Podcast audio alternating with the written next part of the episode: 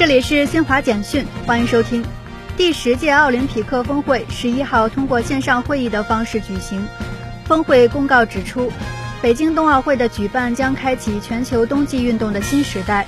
峰会坚决反对将奥林匹克运动与体育政治化，并且强调了国际奥委会、奥运会以及整个奥林匹克运动保持政治中立的重要性。重庆市卫生健康综合行政执法总队日前通报。在近期开展的跨部门联合执法行动中，全市共有十五家医疗美容机构因存在违法行为被立案调查，其中最高被处以罚款二十五万元。综合新华社驻外记者报道，毛里求斯、塞浦路斯和马拉维近日首次报告发现新冠变异病毒奥密克戎毒株感染病例。以上由新华社记者为您报道。